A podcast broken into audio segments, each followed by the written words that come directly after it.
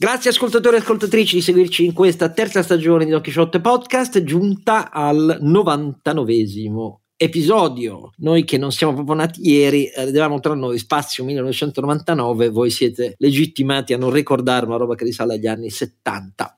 Però detto questo, in questo Spazio 1999 di, di questo episodio, insieme ai miei due luminosi compari che eh, sono in tuta da astronauta per salvarci dagli alieni in questo episodio, parleremo dapprima degli ultimi incerti passi verso la risoluzione, forse l'approvazione del nuovo patto di stabilità. Non ne sappiamo ancora i contenuti, ma ci sono già elementi sufficienti per giudicare qualcosa. E poi questa novità che i media italiani hanno salutato con uno strepitoso inno a questo atto rivoluzionario, l'AI Act, cioè la norme sull'intelligenza artificiale che Parlamento e Commissione europea hanno concordato in una maratona finale di 72 ore. Vedrete che cosa ne pensiamo, più qualche altro spizzico e boccone sulle allegre cronache eh, italiane, scala e tutto il resto. State con noi, 99 episodio.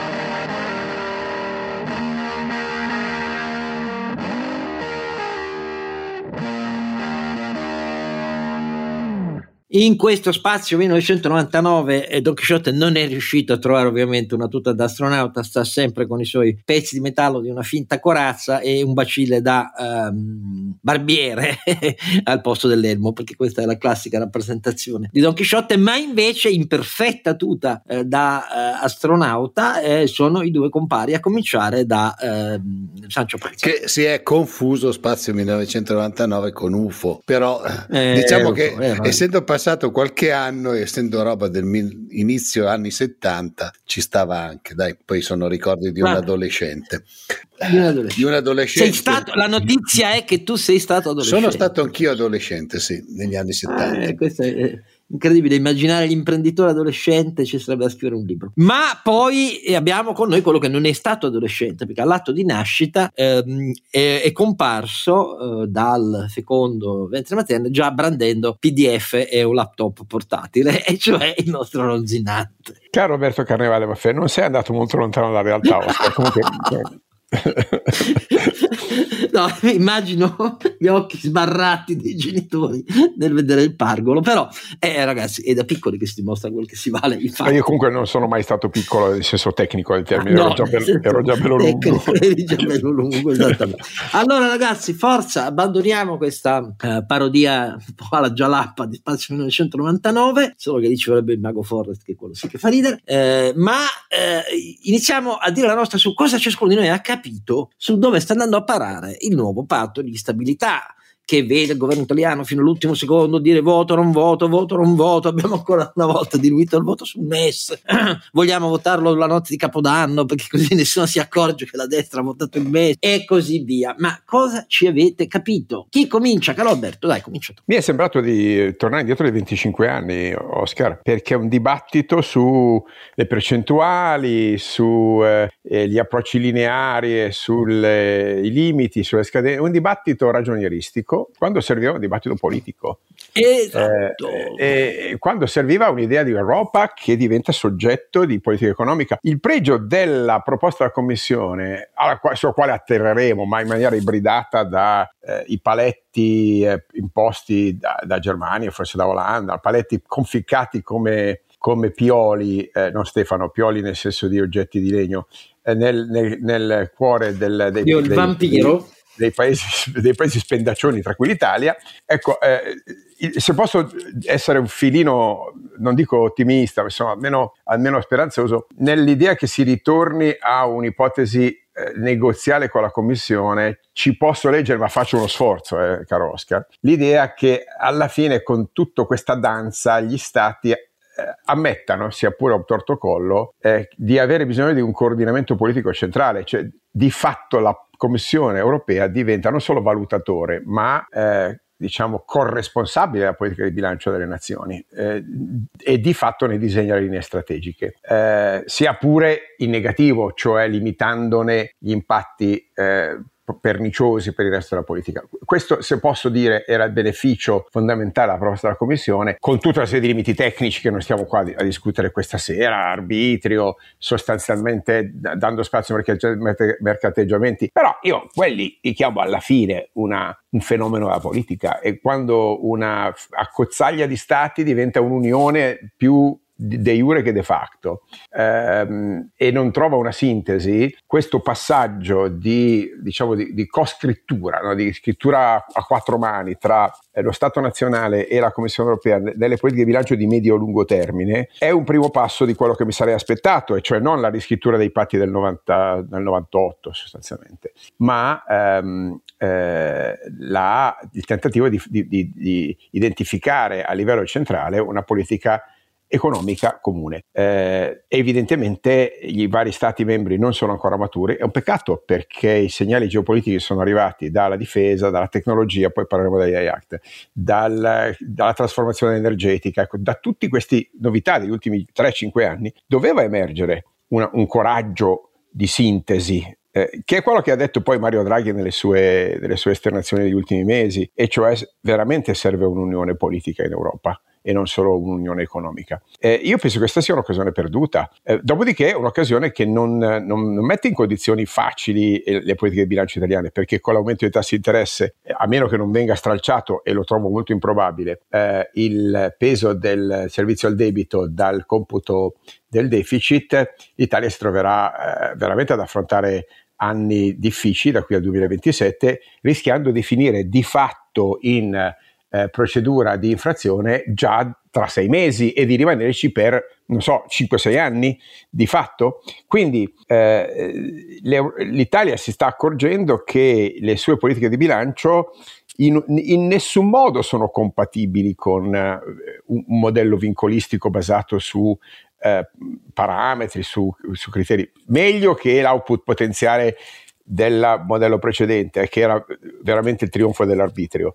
Eh, qui stiamo tornando a parlare di deficit, di rientro del, del debito, di scorpori, anche qui quando parliamo di scorpori poi è giusto parlare di una differenziazione tra investimenti e eh, spesa corrente, ma io parlerei di investimenti a livello europeo più che a livello nazionale. Un'altra mezza occasione perduta del, del, del, Next Generation EU, cioè del nostro PNRR, è proprio quella di avere prestato i soldi agli stati per interventi statali invece di aver fatto debito comune europeo per beni pubblici europei. No?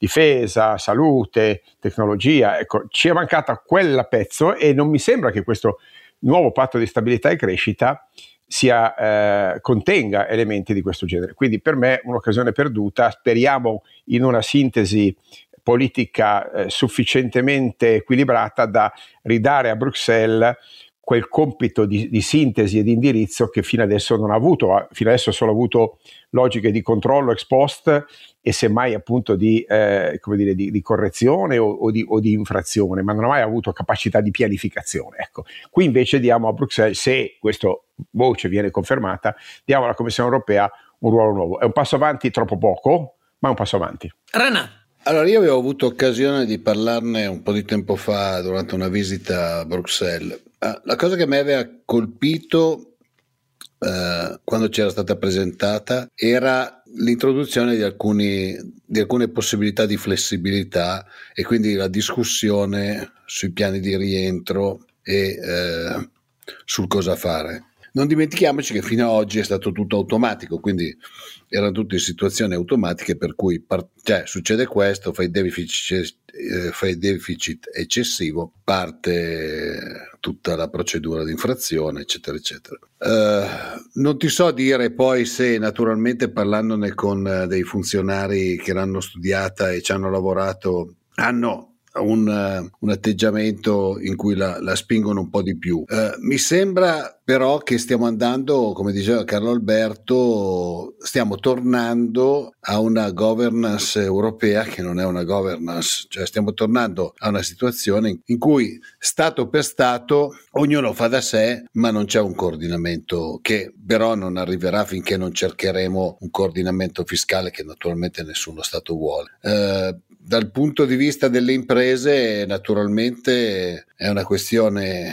molto, molto delicata perché eh, tutta la parte di come potrà agire uno Stato è una parte importante perché non dimentichiamoci che chi ha eh, possibilità fiscali negli ultimi anni ha aiutato molto di più l'industria, chi non lo aveva l'ha aiutata molto meno e questo cambia lo scenario competitivo. Allora, io distingo a livello dei giudizi, ne do uno sull'intera uh, vicenda, che ormai ha occupato praticamente i tre quarti del 2023, la trattativa in Europa, e quindi un giudizio su questa Unione Europea, che si avvia alle elezioni tra qualche mese del Parlamento europeo e poi distingo il giudizio su uh, qual è stata la strategia mh, mm, del governo italiano su questo terreno. Allora, dal punto di vista europeo, la sede in cui si poteva manifestare quello che io, Renato e Carlo Alberto uh, auspichiamo da anni, non era ovviamente quella della Commissione. La Commissione è la guardiana dei trattati, eh, si è preso un mucchio di potere in realtà in questa ultima gestione con regolamenti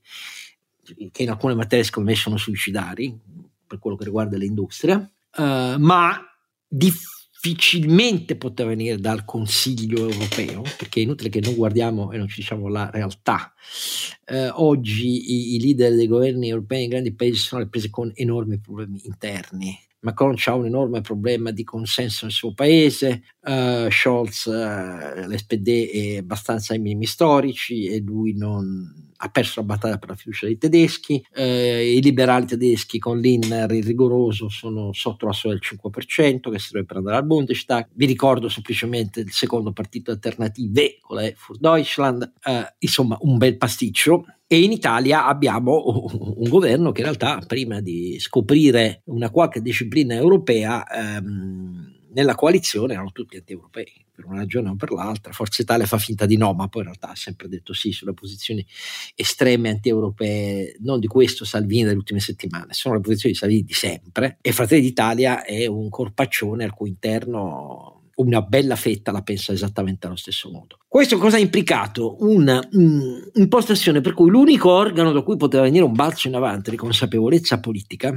era il Parlamento europeo, ma i gruppi al Parlamento europeo della cosiddetta coalizione eh, Ursula, in realtà non hanno avuto la forza, l'intelligenza, anche lì alle prese con battaglie eh, di, di, leadership, perché era evidente che il tedesco alla guida, Manfred Weber, alla guida della PPE era su un'altra linea rispetto a quella che è prevalsa adesso, niente accordi con l'estrema destra dopo i risultati delle, delle elezioni, l'ultima elezione dei Länder in Germania, con la crescita di Alternative für Deutschland, eccetera, eccetera. Neanche dal Parlamento europeo, perché i gruppi parlamentari avevano una maggiore libertà rispetto ai governi e rispetto rispetto ai limiti istituzionali della Commissione. La Commissione non si poteva inventare quello che pure Ursula von der Leyen all'inizio dell'anno discorsi, in alcuni suoi discorsi, in particolare due, aveva tentato di alzare come palla di dibattito, cioè ci vuole un balzo in avanti di continuità rispetto a Next Generation EU, come diceva Carlo Alberto. Però la Commissione non ce l'ha il vero spazio di agibilità politica per inventarsi quel salto in avanti che significa eh, garantire crescenti sottostanti al bilancio comunitario per poter emanare, per poter emettere, scusatemi, debito comune per i beni comuni europei e fare quindi un vero passo in avanti dopo Next Generation EU e Sure verso l'idea di un bilancio federale articolato su beni comuni europei con fonti di finanziamento garantite con un rating elevato da un'emissione europea e gestiti però in una logica europea, non affidata agli Stati membri. La Commissione questo spazio non ce l'aveva, Ursula von der Leyen, io glielo riconosco, ci ha anche provato, ma nessuno le ha andato dietro. Il risultato sono ha perfettamente ragione Carlo Alberto, una correzione dopo trattative politiche su cosa dobbiamo concedere all'Indra alla Germania per dire che non sarà il 3%, ma forse l'1,5% di deficit massimo, ma in cambio lo controbilanciamo perché eh, dobbiamo consentire ai paesi più indebitati di avere un percorso di rientro. Come diceva la Commissione, ho 4 o 7 anni, ma quelli a 7 anni erano molto vincolati. No, ma lo facciamolo comunque verso i 7 anni con meno vincoli. Insomma, un pasticcio, ma che è tutto fatto di emendamenti all'impostazione precedente. Non è un cambio di orizzonte, non è un minimo di straccio di consapevolezza di quello che serve all'Europa per poter fronteggiare la sfida di Stati Uniti e Cina. No, non è così. Non è così e questo è un bilancio molto amaro perché prima ancora che votino gli elettori e vedremo cosa ne pensano, eh, però le grandi forze politiche della coalizione Ursula hanno fallito Questo è il mio giudizio. Fallito e non mi interessa niente delle bandierine nazionali. Eh, hanno fallito e questo purtroppo è un errore che rischia per anni e anni di incatenare l'Europa a regole che non è che non vanno bene, che sono vecchie, no, perché sono inefficaci rispetto a quello che serve all'Europa, cioè un vero balzo in avanti di fronte alle sfide sulle tecnologie avanzate, eh, sui settori trainanti della ricerca, sugli incentivi a investimenti con una logica di ottimizzazione degli investimenti a livello europeo e non su scala nazionale, con una logica di standardizzazione eh, degli standard tecnologici e così via. Ecco, tutto, tutto questo non c'è stata ma l'ombra nel dibattito su queste regole. Non un solo uomo di Stato europeo ha saputo tirare su la voce e tantomeno, secondo il giudizio, lo ha fatto l'Italia. L'Italia è unicamente stata interessata ancora una volta, come puntualmente avviene quando governa Renzi. Guardate che Renzi ha avuto il record di sfondamenti del deficit rispetto alle vecchie regole, eh? e in cambio ci abbiamo fatto il bonus, 80 eh, euro. Ecco, però abbia governato la sinistra, abbia governato la destra, eccetera. L'impostazione è sempre quella, più flessibilità, cioè meno impegnativi sono gli obiettivi di riduzione del deficit del debito, meglio è. Tanto io, come avete capito, a ogni legge di bilancio gli interventi per contenere l'andamento del deficit debito li rinvio sempre all'ultimo anno della programmazione pluriennale, che è come dire non me ne frega un cazzo, scusate, come è ovvio, perché non c'è niente di strutturale dietro. È un calcio alla lattina. Questo è lo sport italiano che questo governo ha confermato, aggiungendovi del suo, tipo la autolesionistica posizione sul MES, si capisce bene che, che, che la Meloni e Forza Italia sono per votare, i leghisti no, mai, no, non ribadito, però detto questo lo vogliono votare in un giorno in cui non escono i giornali, cioè, queste, cioè, delle cose che uno non ci crede, ecco, però è così e così via. Invece di costruire un'alleanza, gli scontri con la Francia, ehm, gli insulti tedeschi, ehm, eccetera, eccetera eh, norme autolesionistiche, il, il prima, la prima impostazione del decreto Piantedosi completamente lesiva dei diritti europei, poi fatta a pezzi da quello che è successo nella realtà, visto che si sono dovuti attaccare loro ai telefoni per dire all'ONG salvateli, i profughi, eh, però anche quelle polemiche con l'Europa inutili, polemiche rispetto a, ne abbiamo parlato mille volte, ai balneari, alle liberalizzazioni, eh, la polemica cartocciata sul eh, mercato tutelato dell'energia elettrica, dopo che l'avevano già votata mesi fa. Ecco, cioè parlando di una strategia il cui obiettivo è chiaro, rinviare il più possibile l'appuntamento con qualunque tipo di messa in regola del deficit del debito e poi condita di stronzate sovraniste. Il problema quale è?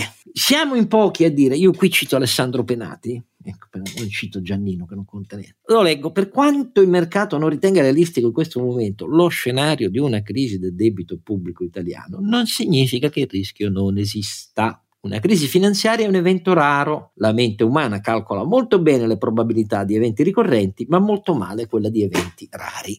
Questi anni avrebbero dovuto insegnare anche ai ciechi e ai sordi che è una progressione successiva di crisi esogene imprevedibili ma durissime nell'abbattere ogni previsione. È stato così con la pandemia, è stato così con l'invasione russa dell'Ucraina, è stato così di fronte all'esplosione dei prezzi del gas e dell'energia che hanno atterrato il sogno tedesco che aveva creduto così tanto alla globalizzazione da approfittarne furbescamente, esternalizzando la propria difesa agli Stati Uniti, esternalizzando il proprio traino economia alla domanda interna eh, crescente a ritmo elevatissimo della Cina per anni e anni ed esternalizzando la propria sicurezza energetica al gas dell'amico Putin. Ecco, queste tre cose, tutte buttate per aria da quello che è avvenuto tra 2021, 2022 e 2023, testimoniano no, la debolezza di questo impianto. Eppure noi qui, di fronte a questo new normal della crisi esogene che picchiano, e qualcuna di queste cose può avvenire e buttare per l'aria ogni fiducia italiana, che come hanno dimostrato le quattro agenzie di che avete visto, voi Giannini del mondo, voi Cardi Alberti e voi Renati, ma che cazzo volete dicendo che il debito è ricco? Il debito non è a rischio per niente Qual è la loro convenzione di fondo? Concluso che il 2023 gli dia perfettamente ragione. Che cosa è avvenuto nel 2023 sul debito? Una cosa fondamentale non sono i, i rating eh,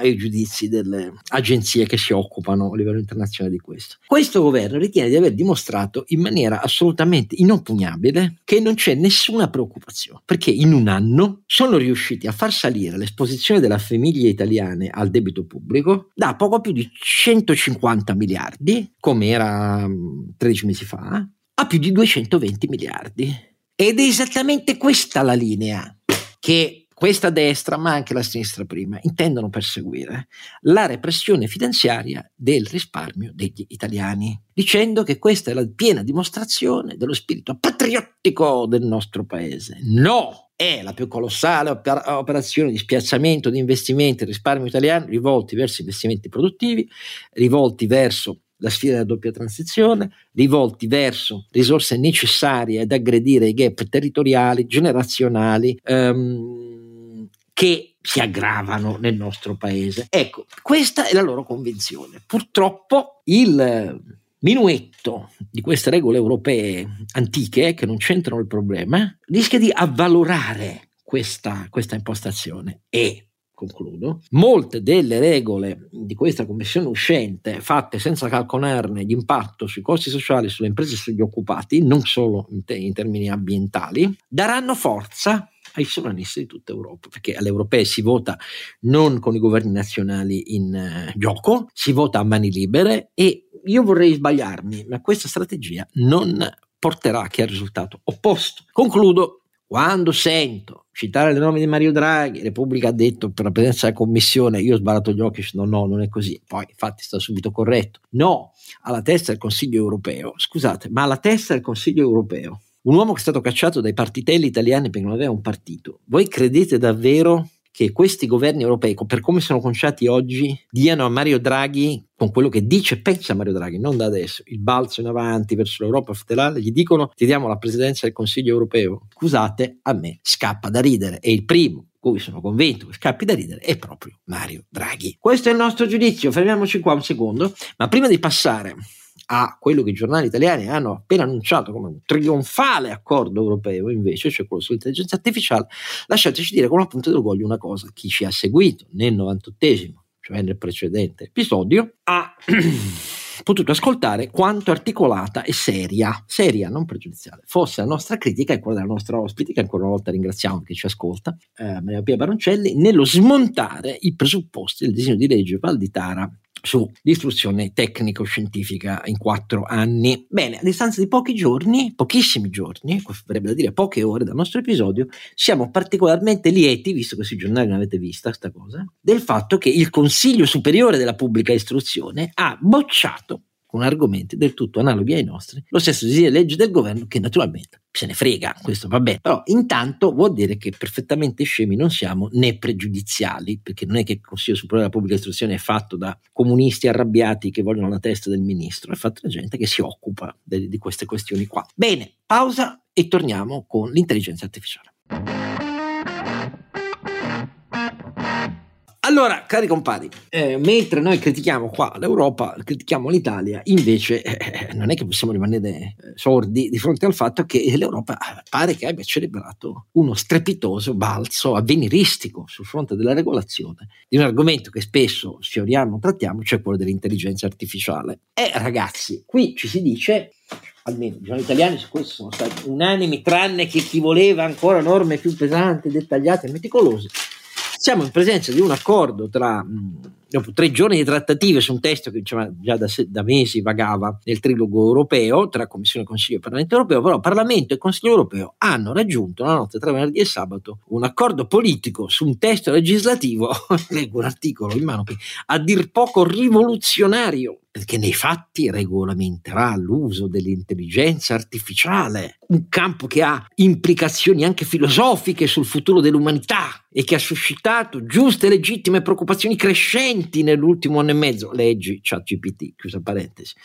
Ecco, e qui si legge, siamo riusciti a mantenere in equilibrio delicato tra la promozione dell'innovazione e la garanzia del pieno rispetto dei diritti dei cittadini queste sono le parole della sottosegretaria spagnola Carmen Artigas che eh, era Spagna presidente di turno di questo semestre eh, europeo, che ogni semestre è a rotazione, era molto soddisfatta perché era relatore del testo sull'intelligenza artificiale ed è molto contenta di questa eh, mediazione. Allora, Caro Alberto, io ti chiederei di spiegare in termini eh, per, non addetti ai lavori qual è il core di questo compromesso, che è molto dettagliato. Se fai. No, no, no, nel senso, tratta... no, è difficile da, da, spiegare per i non addetti ai lavori. Non era, Carlo Alberto è in grado di spiegare qualsiasi cosa, ma siccome ogni tanto ci dicono, ci dicono che abbiamo un no, io mi limito ad alzare mi limito ad alzare una palla. Il, la, la, questione fondamentale di questo balzo in avanti rispetto agli Stati Uniti, non parliamo della Cina, la Cina se ne frega ovviamente, ma mh,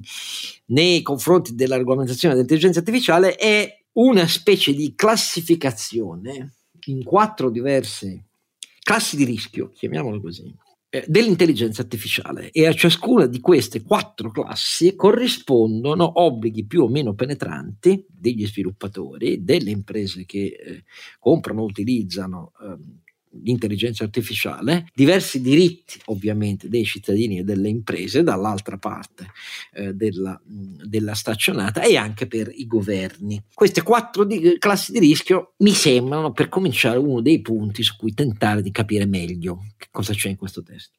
Eh, piacerebbe a tutti capire meglio se avessimo le metriche per capire meglio Oscar. E purtroppo ogni volta che si propone una metodologia di buon senso perché impostare l'AI Act sulla logica di quali rischi sono correlati a questa tecnologia è una mossa di buon senso, ma in assenza di metriche e di metodologie oggettive capisci che eh, ci muoviamo sulla linea di confine con l'arbitrio a me piace ricordare a chi ci ascolta che eh, la storia delle innovazioni negli ultimi anni è abbastanza chiara, cioè quando arriva una nuova tecnologia gli americani ci fanno i soldi, i cinesi la copiano e gli europei ci fanno un bel regolamento. La regola.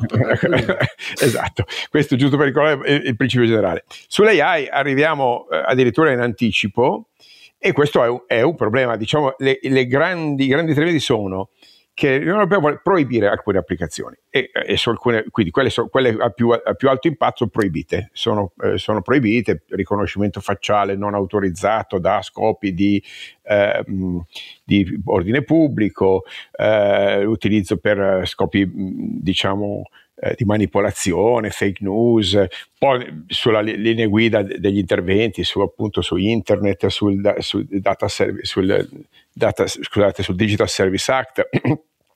Quella è un'area, se volete, eh, di, di, proibizionismo abbastanza tradizionale dell'Europa. Pensiamo agli OGM, giusto per farvi capire, no? eh, il, principio di precauzione in Europa viene interpretato in senso restrittivo e in senso, pro, ripeto, proibizionistico.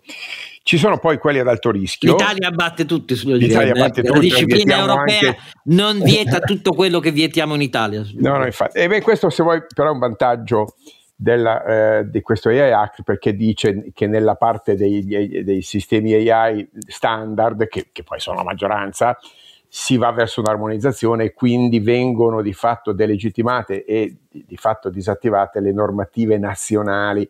Questo, se non altro, fammi dire una cosa positiva, è che tenta di creare almeno una standardizzazione europea per evitare la frammentazione in 27 sottoregolamentazioni diverse, almeno nelle parti a basso rischio, quindi nei cosiddetti AI systems che non presentano rischi specifici. Sulla parte ad alto rischio c'è un tema, secondo me, proprio una poria logica, cioè chiedono una, una valutazione preventiva, chiedono di fatto come dire, di certificare ex ante eh, i possibili rischi. Questo si chiama un conformity assessment ehm, che il provider deve fare per dire oh, temo che queste cose possano, possano, avere impatti. È difficile chiedere oggi un conformity assessment su chi sta facendo ricerca.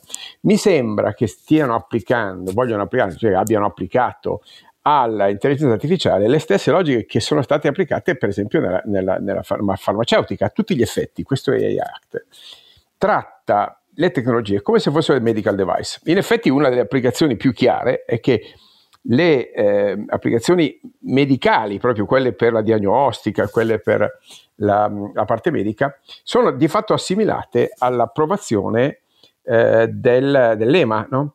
Eh, quindi, se vogliamo, qual è il, il, il, sottostante di questa tesi che l'Europa vuole proporre? È che di fronte a questa nuova tecnologia noi pensiamo fondamentalmente a rischio le opportunità le lasciamo sviluppare agli americani e ai cinesi. Noi, noi siamo, siamo, siamo risk averse, no? pensiamo fondamentalmente ai rischi. E con l'idea paternalistica, fammi dire, no? di proteggere i cittadini, anche se comprensibile, ehm, pre- imponiamo a tutti gli effetti alla ricerca scientifica, all'innovazione, di dirci prima i rischi che vengono, eh, vengono, dovessero verificarsi successivamente per i cittadini. Il principio, ripeto, in sé comprensibile e sacrosanto, ma l'effetto che hai, lo sappiamo, è quello che abbiamo avuto nella farmaceutica, cioè ha un, un effetto di oligopolio, di eh, aumento dei costi per la ricerca e sviluppo, di concentrazione nelle mani di poche grandi aziende che possono permettersi tutto questo. Eh, e questo, insomma, fammelo dire, io e Renato, come, come sai, ci mettiamo testa, cuore e soldi eh, nel, negli investimenti per l'innovazione, in particolare nell'intelligenza artificiale, e questo taglia le gambe a chi eh, si aspettava un po' più di benevolenza verso eh, il movimento di, delle start-up europee, dell'innovazione europea, che a questo punto si trovano a dover fare ex ante eh, un conformity assessment con spese legali, con valutazione, come quando devi fare i test clinici per lanciare una nuova, una nuova molecola. Cosa succede? Che eh, si è configurato questo modello per cui le, le, le, aziende innovative, le biotech, sviluppano magari un principio attivo, però poi non hanno i soldi per fare tutto il percorso e lo vendono alle grandi, alle grandi aziende farmaceutiche Big Pharma. E questo è esattamente quello che è successo in vent'anni. No? Noi, non è che manchi la, la, la capacità di sviluppo de, dell'intelligenza artificiale in Europa, ma è che eh, nel momento in cui dobbiamo scalare, non abbiamo un mercato unico, abbiamo un mercato frammentato e questo invece potrebbe venire ottenuto da questo nuovo, eh, nuovo atto, ma soprattutto dobbiamo, dobbiamo, affrontare in Europa costi eh, eh, colossali di, di, compliance e a quel punto tanto vale vendere agli Stati Uniti.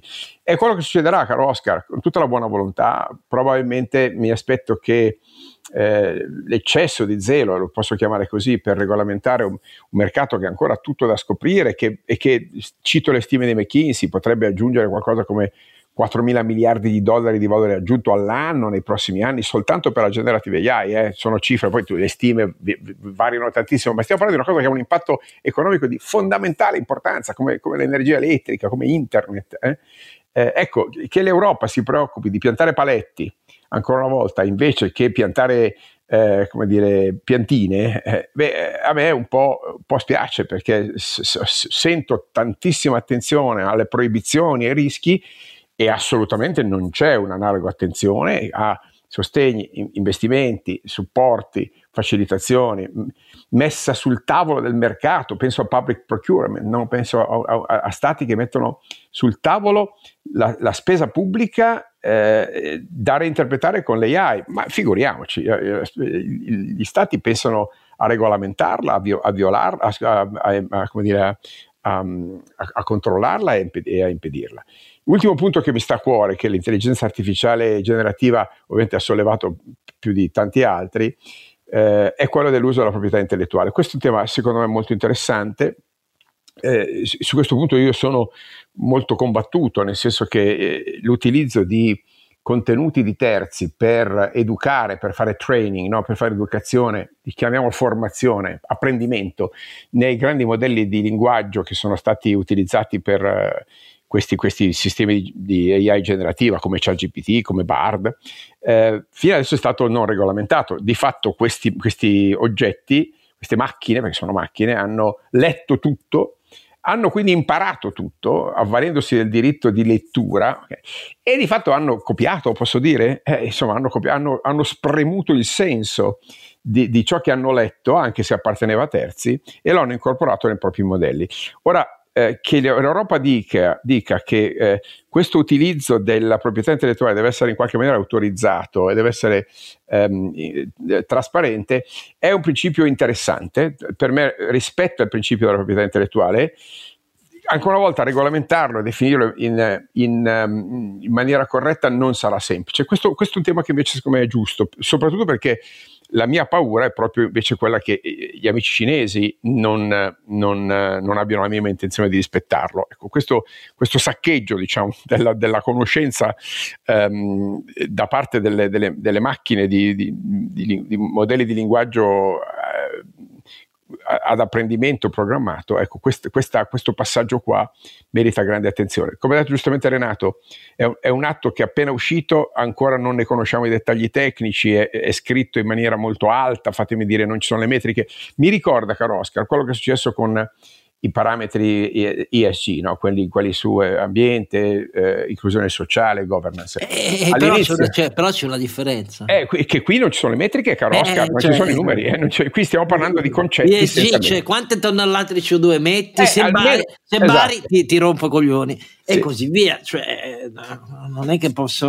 Quindi, Quindi, come dire, mezzo pieno, mezzo vuoto, un'Europa che regolamenta senza fare industria eh, start-up che vengono di fatto un po' azzoppate da tutto questo, qualche livello di protezione in più per i cittadini sì è vero, della proprietà intellettuale sì è vero, ma tutto sommato avrei voluto, come abbiamo detto nel caso del, del, patto di stabilità, che a fianco di questa furia regolatoria un po' proibizionista e paternalistica ci fosse un piano di investimenti coerente. Non c'è.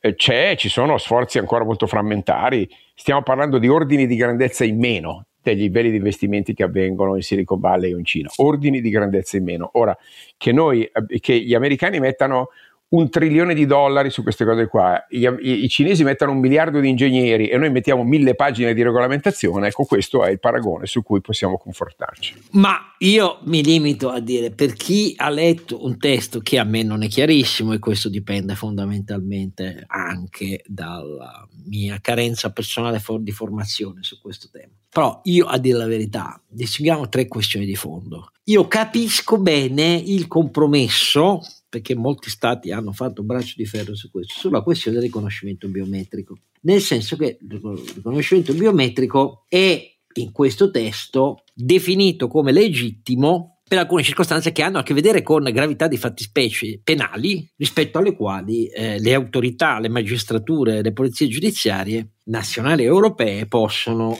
ricorrere al riconoscimento biometrico e c'è una lista tale che mi conforta abbastanza, cioè mi sembra la differenza tra noi cinesi e mi sembra abbastanza condivisibile dal mio punto di vista, cioè eh, si tratta di eh, utilizzarlo eh, per eh, accettare o sventare atti terroristici o eh, affrontare reti terroristiche di fronte a dati abbastanza oppugnabili, non i dissidenti politici di un governo, cioè codice penale alla mano.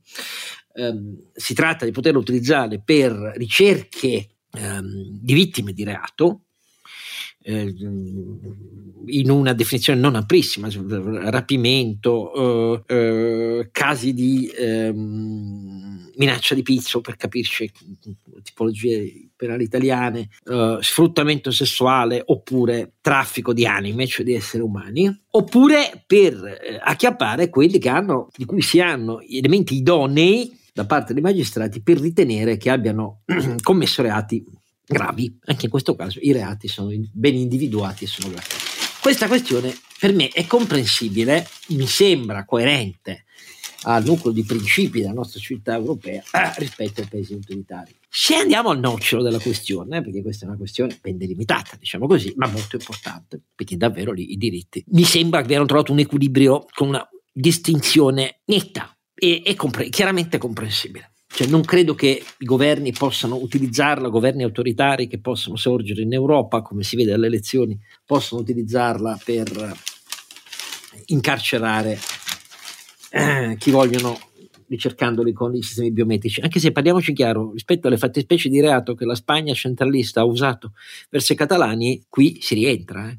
E io non sarei mai d'accordo, per esempio. Però D'accordo. Ma se andiamo al core, cioè la classificazione delle quattro classi di impatto dell'intelligenza artificiale, cioè quella eh, a basso rischio, quella ehm, ad alto rischio, quella a rischio inaccettabile e quella a rischio specifico di trasparenza, mentre io capisco quella a rischio specifico di trasparenza che identifica tutto il fenomeno, diciamo così, del deepfake, delle fake news, eccetera, eccetera, eccetera. Quella invece a basso rischio mi è ancora abbastanza chiara che in realtà non ha mh, limiti regolatori. Su quella ad alto rischio e rischi inaccettabili la definizione è, ai miei occhi non è affatto identificata con chiarezza e quindi temo l'arbitrio. Sulla questione fondamentale poi, cioè sui modelli fondativi, cioè i foundation models sono quelli che elaborano grandissime eh, masse di dati con un'enorme capacità computazionale pluriuso e secondo me invece non, io non mi ci ritrovo proprio, a dire la verità, che immagino sia stata una delle questioni su cui più le richieste eh, di regolazione pesante eh, del mercato e quella un po' più leggera a dire la verità, Italia, eh, Francia e Germania erano per quella più leggera, eh? altri paesi erano per quella più pesante, almeno così hanno scritto i giornali nelle cronache di questi mesi di trattative. Però io lì non, non, sono, non, non sono, d'accordo. Sono d'accordo. Faccio un esempio concreto. Eh, per chi segue l'evoluzione degli annunci delle grandi compagnie americane sull'intelligenza artificiale, eh, qualche mese fa Google annunciò la nascita di Gemini. Gemini, il primo modello elaborato da Google di intelligenza artificiale multimodale, che fa tutta una serie di questioni, elabora un mucchio di dati ed è pluriuso, appunto. Cioè non è una chat di linguaggio, eh, non solo la JET, la chat GPT-1, ma anche quella più elevata, la chat GPT-4. No, è in grado di fare, ehm, dare informazioni, testi, ehm, codici, interpretazione di testi o creazione di testi, eh, audio, immagini, video, mh, hm, tutto. Allora, questo modello di Google Gemini, che è stato appena presentato dopo pochi mesi, quindi nessuno ancora l'ha visto in funzione, è stato presentato al mercato, questo, per come capisco io, rientra nei modelli fondativi ad alto impatto, perché sono quelli ad alta capacità di calcolo e plurimodali. E in questo caso la norma europea dice che non solo ci vuole la valutazione da parte degli sviluppatori, cioè da parte di quelli che l'hanno elaborata per Google, siano interne all'azienda o siano collaborazioni esterne, bla bla bla bla, ma che tutto ciò su cui hanno lavorato deve essere sottoposto e condiviso in documentazioni e pieno accesso al regolatore europeo per avere l'ok all'offerta sul eh, mercato europeo, perché altrimenti in Europa non ci entra. Ecco, io su questo mi dispiace, considero questo, che oltretutto è una bella barriera di fronte a chiunque in Europa si volesse davvero prefiggere di perdere, di, di prendere un po' del terreno perduto che ci hanno inflitto gli americani e i cinesi su tutta questa faccenda, dal mio punto di vista è incomprensibile, però magari dipende dalla mia ignoranza, Carlo Alberto. No, Oscar, ci sono rischi di, di tagliare fuori l'Europa dagli sviluppi più, più interessanti. Hai detto bene tu, quella, l'intelligenza multimodale, stiamo regolamentando qualcosa che, si, che un magmatico che si sta muovendo e, e onestamente è difficile, mi sarei, mi sarei limitato a, a, principi di sorveglianza ex post e non ex ante perché ripeto, tutte le cose ex ante alla fine hanno un effetto oligopolistico, cioè spingono verso o l'esclusione dell'Europa da certi mercati o la forzatura verso i grandi gruppi, perché semplicemente il costo della regolamentazione è troppo alto per, per, chi comincia. Quindi un'Europa che di fatto azzoppa eh, la probabilità che le proprie iniziative innovative eh, eh, alimentino un flusso di, di, competizione con l'America. Stiamo di fa- è un atto che riconosce il primato americano e cerca tramite strumenti, ripeto, che vanno tra il proibizionismo e il protezionismo, no? quindi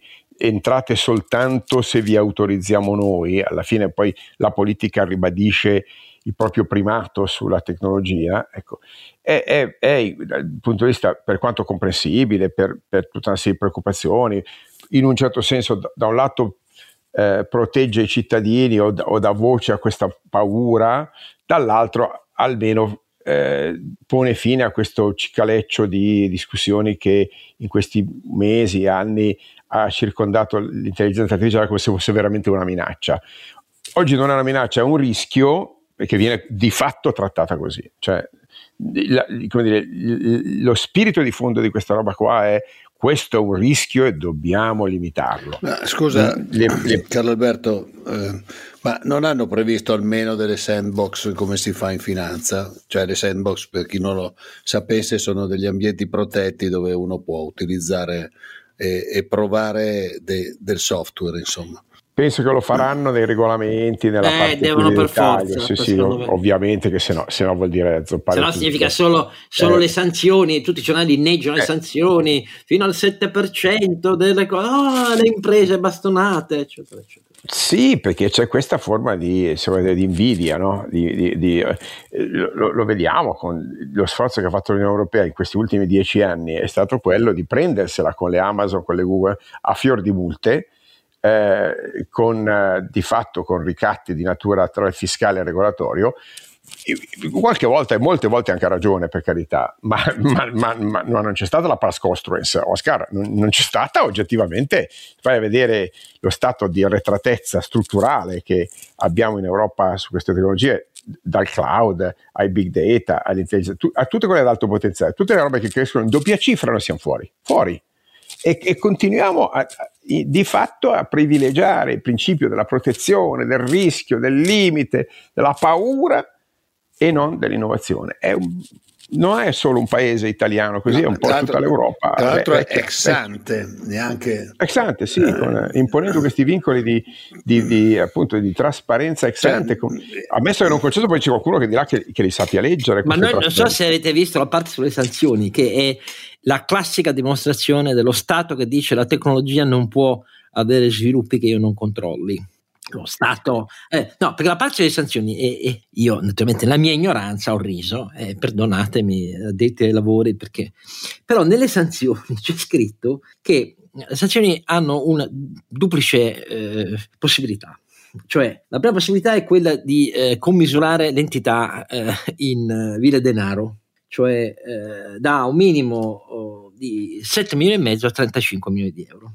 La seconda invece è quella di commisurare al fatturato. Della società colpevole di voler eh, aggirare le garanzie che l'Europa che si pone come supermarket avveniristico della regolamentazione di fronte ai paesi invece o statolatrici o liberalatrici come gli Stati Uniti, statolatrici sono solamente i cinesi, e, e in questo caso rispetto al fatturato va dall'1,5% al 7% del fatturato, ma ma attenzione che lo Stato poi non si fa fregare. Ipotizziamo che ci siano degli start-upari giovani che facciano una cosa che noi becchiamo con le dita nella marmellata, eccetera, eccetera, e naturalmente non hanno uh, un fatturato tale da poter pagare una sanzione da 7 milioni e mezzo a, 30, a 35 milioni. E in questo caso l'AI Act dice che tra questo e la percentuale sul fatturato deve prevalere la sanzione più alta.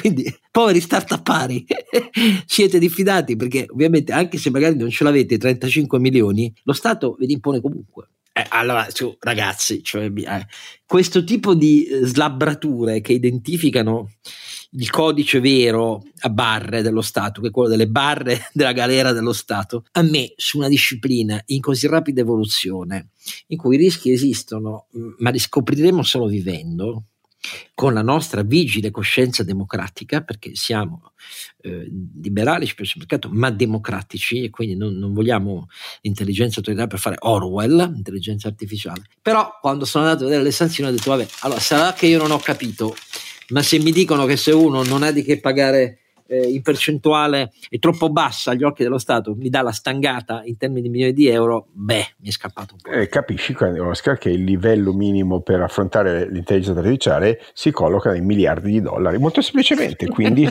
eh, perché, perché, se non hai qualche miliardo di dollari da mettere sul tavolo non ti puoi nemmeno permettere il rischio della sanzione. Eh, ma è proprio una visione un po' così. Oh, naturalmente, eh, prendeteci col beneficio di inventario, non ci dovete credere, però invito tutti, non solo gli addetti ai lavori che seguono questa vicenda molto bene, molti sono nostri amici, ma ce ne sono anche che non la pensano come noi, però a tutti voi, visto che è una questione che impatta sulla vita, l'occupazione, eh, diritti di tutti, cercate di leggere e ponetevi qualche domanda invece di abbeverarsi alla stampa generalista che dice grande svolta, rivoluzionario balzo in avanti, noi sì che normiamo e regoliamo. E il punto è se lo facciamo per incentivare quel che non abbiamo saputo fare o se invece non solo lo disincentiviamo, ma mettiamo anche barriere al fatto che noi possiamo diventare clienti di chi l'ha fatto. Ecco, il rischio mi pare un po' molto forte, a dirvi la verità.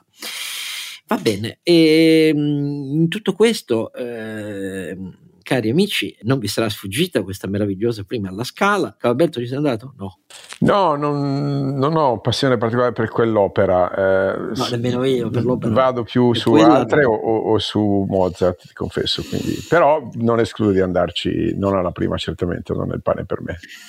No, ma in quel caso tu avresti fatto identificare dalla Digos? Eh, ah, sì, sì, sì, io avrei sicuramente tu l'avresti fatto identificare. Ah, ecco. E avrei volentieri, però rigorosamente col digital wallet europeo, ci mancherebbe altro che, eh, che, portassi con me dei documenti cartacei, non se ne parla nemmeno. Dicevo la Digos, rivolgetevi al mio digital wallet, se no ti attac- vi attaccate al tram. No, mi sembra da, da filmare, una scena simile sarebbe, sarebbe, da filmare. La faccia del povero addetto della Digos che non riesce, dice, che? Scusa, eh, no, a quel punto ti prende per un delinquente seriale e ti porta in questo. Ah no, sarei sicuramente finito in gattabuia per la notte, non c'è eh. dubbio, però che soddisfazione Oscar da raccontare ai nipotini davanti a un caminetto. Eh, scusami. ecco, come avete capito, noi preferiamo prenderla a ridere questa vicenda, perché dà l'idea tutto sommato de- dell'assoluto questa cultura da strapaese che oramai domina nel nostro dibattito pubblico. Ripeto, l'accertamento della Digos si deve a uno zelante funzionario che della questura che voleva dimostrare di essere ferreamente temperante rispetto alla linea del più realista del re, come Ecco, esatto, i poveri agenti della diga sorridevano, io ci credo quando sono andati per la seconda volta a tentare di identificare eh, il signore che diventa un eroe, se ci pensate, per una cosa che non, solo, cioè, solo qui può accadere una cosa simile. A parte il fatto, Salvini, che come, non ha perso occasione per dimostrare la sua ignoranza abissale, dicendo a teatro non si a provare, i teatri, da, da che esiste il teatro si mette in berlina la politica e cose eccetera eccetera. Ecco, è esattamente il luogo, lo è la scala che ha i ragionisti eh. più importanti e più famosi al mondo no, perché è un, è un, esame, non è un'esibizione, è un esame non, non e, credo e che il giudice è il pubblico. Eh, sappia che alla, alla, commedia di Plauto venivano inscenati nei personaggi più ridicoli del Mises Gloriosus eccetera eccetera, nei, negli uomini pubblici che in realtà venivano presentati come gestori di prostitute e così via, si dipingevano esattamente gli uomini politici della Roma dell'epoca. È così, anzi il teatro questo aveva esattamente quella funzione di, di sfogo sociale. No? Sfugga, questo credo che gli sfugga, obiettivamente credo che gli sfugga. Però meglio che ci diano di che sorridere invece di che piangere, eh, se no siamo alla canzone Ho visto un re eh, dei mitici Iannacci Dario non l'ha interpretato solo Dario Fo, ma quella eh, è una sempre eterna, bisogna stare esatto, il nostro esatto. piangere fa male al ricco e al cardinale come sai eh, che diventano esatto. tristi se noi piangiamo fammi il, citare il, immortale il, Enzo Iannacci eh, ma non c'è dubbio il teatro caro Oscar hai fatto bene a ricordarlo è il luogo di mercato della Bravo. cultura, cioè chi offre si sottopone al giudizio di chi acquista e che può esatto. decidere di apprezzare o di non apprezzare. E che la Scala abbia incarnato questa tradizione da secoli è, eh, direi, è un pilastro della democrazia culturale, se vuoi. No? Eh? E il fatto che la, la, politica tronfia vada a esibirsi sul palco e non accetti, ma non dico non la critica, neanche la critica di, ma neanche, nemmeno un commento, peraltro costituzionalmente corretto. Okay? Neanche il film di Luchino Visconti, che dovrebbero sì. farlo vedere tutte le scuole medie. Vabbè, ma comunque, insomma, in cui appunto